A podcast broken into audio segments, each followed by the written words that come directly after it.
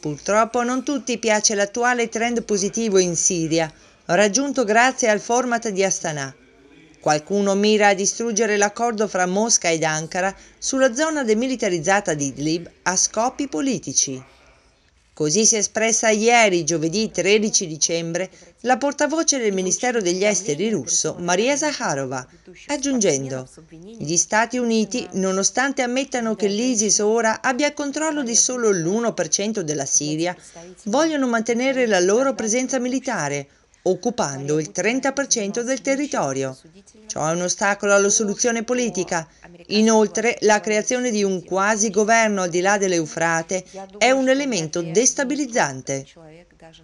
Siamo determinati ad assicurare la stabilità ad est dell'Eufrate, riecheggia da Istanbul stamane Recep Tayyip Erdogan.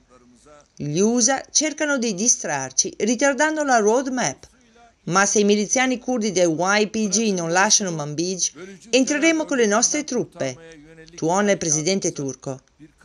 Nel frattempo continua il ritorno dei rifugiati siriani in patria, circa mille al giorno. Sul piano politico, il presidente siriano Bashar al-Assad ha discusso mercoledì l'avvio imminente dei lavori della Commissione Costituzionale assieme ad alti funzionari russi, in base agli accordi raggiunti a Sochi a gennaio e in linea con la risoluzione ONU. Mentre ieri a Damasco i due paesi hanno stilato un protocollo finale di intesa per accordi bilaterali su commercio, industria, istruzione. Ci possono essere chiarimenti, ma no ad ulteriori negoziati. Sinora è un dibattito nebuloso. La Gran Bretagna deve essere chiara nel dire cosa vuole, invece di chiedere a noi cosa vogliamo. Così ribatte il presidente della Commissione europea Juncker alla richiesta di rassicurazioni di Theresa May durante il summit europeo iniziato ieri giovedì 13 dicembre. La Premier ha infatti preso tempo e rimandato il voto del Parlamento sulla Brexit a gennaio preoccupata in primo luogo per il backstop irlandese, la salvaguardia sul confine aperto fra le due Irlande, su cui ha perso l'appoggio sia dei nord irlandesi del DUP che di molti conservatori, allarmati da un indefinito controllo dell'Unione Europea derivante dalla questione.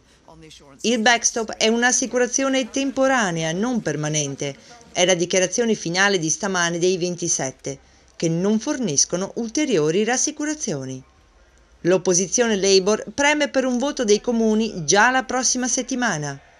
Nel frattempo, il 19 dicembre, la Commissione europea pubblicherà informazioni relative ad un'uscita dall'Unione senza accordo. In questo caso spetterà però al Parlamento britannico l'ultima parola su come procedere.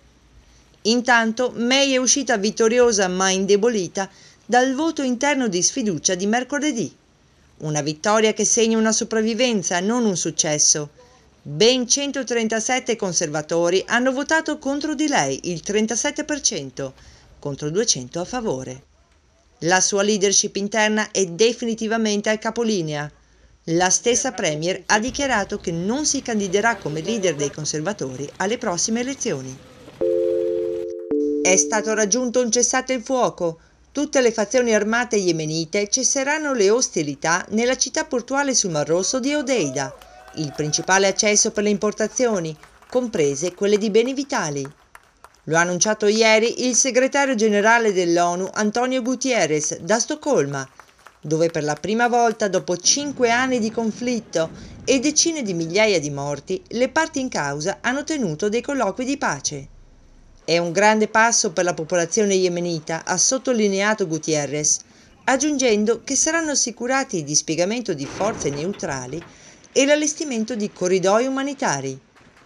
L'ambasciatore saudita in Yemen ha confermato che l'accordo entrerà in vigore da oggi, venerdì 14 dicembre.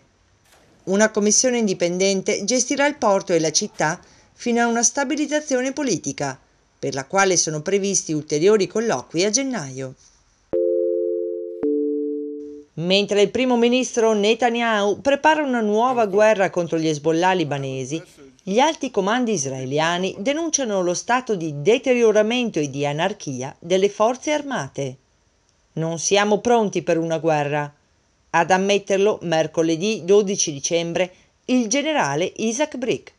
È un declino che si è visto negli ultimi anni.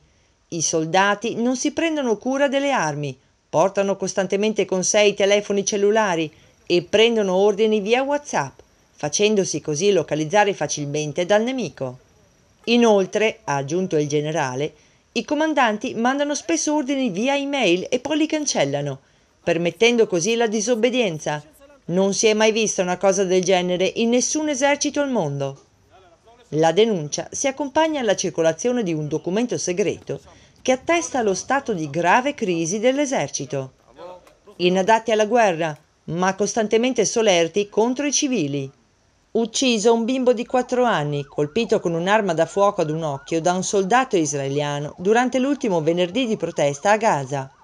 Mentre dopo l'uccisione di due soldati israeliani a nord di Gerusalemme, l'IDF ha cerchiato e bloccato tutte le uscite della città di Ramallah in Cisgiordania, da cui sospetta venga l'assalitore. In risposta Netanyahu ha annunciato arbitrariamente l'espansione ulteriore delle colonie nei territori occupati in attesa di altri fondi dagli Stati Uniti.